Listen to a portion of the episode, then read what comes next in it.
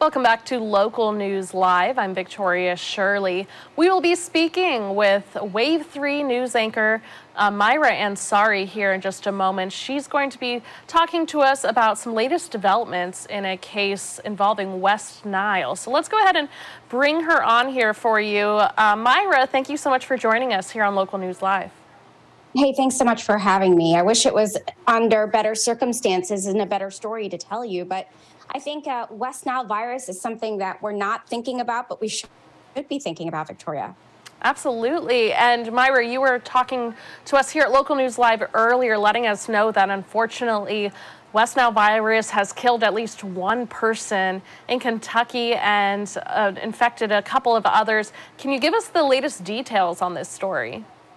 Sure. So we just got some information from our local public health officials. Um, as you mentioned, that a Louisville resident um, has died from the West Nile virus, and two others have tested positive here in Jefferson County. You know, Victoria, with everything that's been going on lately, you know, COVID has been on our brains, um, and then you know maybe flu, but we haven't been talking about West Nile virus, and that's something that we should also because who would ever think that um, they could possibly die from the West Nile virus? But clearly that has happened here in our community. So last year there were uh, three human cases of West Nile virus, and um, uh, but no deaths. So this is different this year. In 2020, there were no human cases or deaths, and that's according to our local public health department. So health officials say that mosquitoes carrying West Nile virus it's not unusual during this time of year. Mosquitoes with the virus continue to be found by uh, departments in several areas. But in most cases, people infected with West Nile virus, they show relatively mild symptoms, if any at all. And less than 1% of people infected will develop a serious neurological illness such as encephalitis or meningitis. Victoria. All right, very concerning there because, I mean, mosquitoes are everywhere, very pervasive in the summer and in the evenings, especially the summer evenings. So, uh, who should be concerned here, Myra? Who is at risk? Yeah, and I'm glad you said that because I, I don't know about you. I love to spend time outdoors. I love to go on walks. I love to go on trails and uh, hiking with my dog and my kids. So I get bit up all the time. And like that's something that I'm concerned about. So you asked who's at most at risk for severe disease. And so this is according to our local health department. Most of those folks who are at risk for severe disease, they're 60 years or older. And those with certain medical conditions like cancer, diabetes, and kidney disease. And anyone who's received an organ transplant is also at risk for serious illness.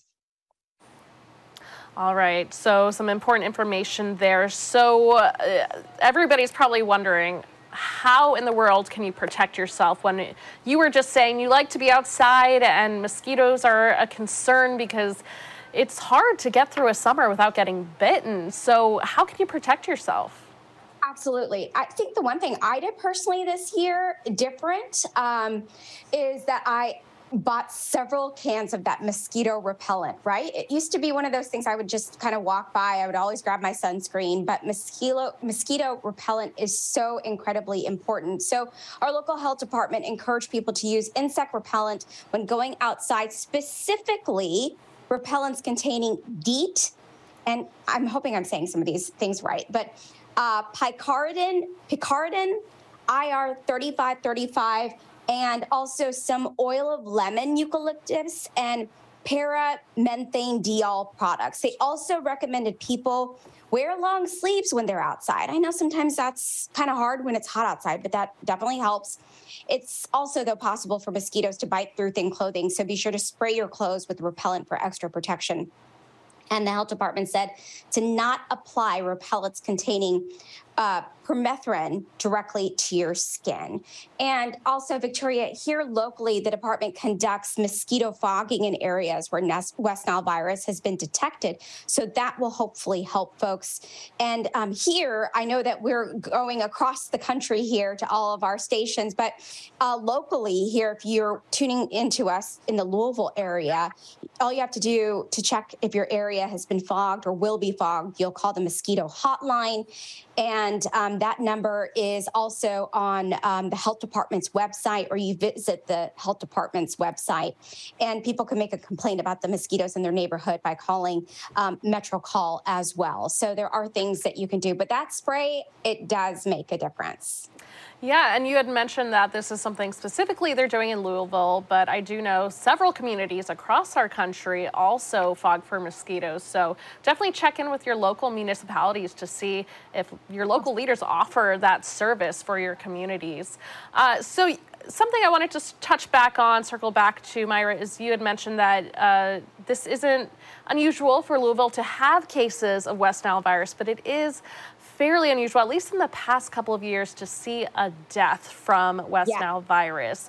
So, how is the community reacting? As, who, as we mentioned, Victoria, I'm sorry, I cut you off. It's okay. Um, you know, people infected with it, they're relatively, they're okay. So about uh, less than 1% of people infected, they're going to uh, develop um, a serious neurological illness, such as, as I mentioned, encephalitis or meningitis. So most people get it and they're probably fine. But if you have those risk factors that I mentioned, um, you're 60 or older, you have certain medical conditions like cancer, diabetes, kidney disease, um, and anyone who's received an organ transplant, those are things that you just really need to be careful about for your well being because who can think that something this little can do such big harm to your health?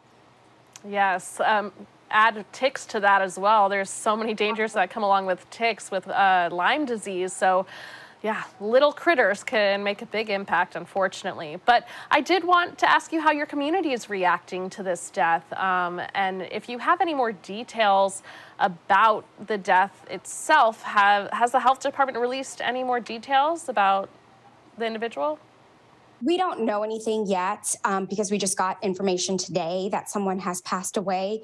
Um, so we don't know if that person had any pre existing issues. Um, so that's something that we're just waiting on. But I think um, if you are at risk or anyone, you know, I put um, insect repellent on my kids all the time. And I actually this year, for a change, had my um, yard area sprayed for mosquitoes because I hate getting bit. It's it does kind of concern me, and you know they're everywhere, and it's just annoying when you're outside. And I think so many of us want to be outside, right, Victoria? Because now that things are getting back normal, there's festivals, there's concerts to go to, more things to do outdoors. We're getting into the fall season.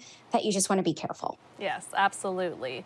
Uh, so it's fairly fresh uh, in the news then uh, that you guys are learning about this. So we'll we'll touch back uh, with you, touch base with you again to see how your community is reacting and any additional information that may come out. And if people want to learn more about West Nile virus or about this story in particular, where can they find more information?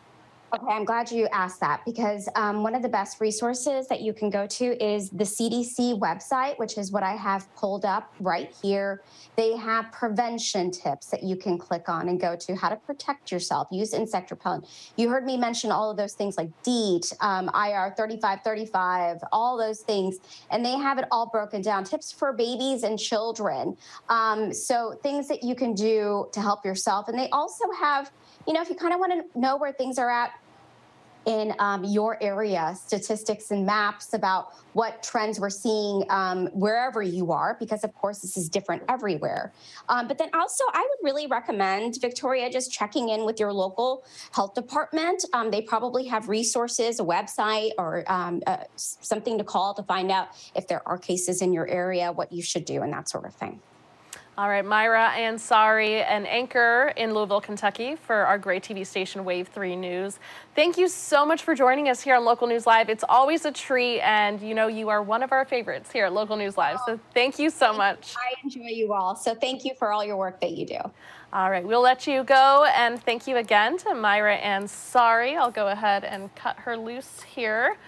All right, you were uh, listening to Myra Ansari talk to us about the latest unfortunate death in West Nile virus in Louisville, Kentucky. The first in several years. Two others have tested positive for West Nile. And if you want more information, go to Wave3 News or wave3.com. Wave3.com.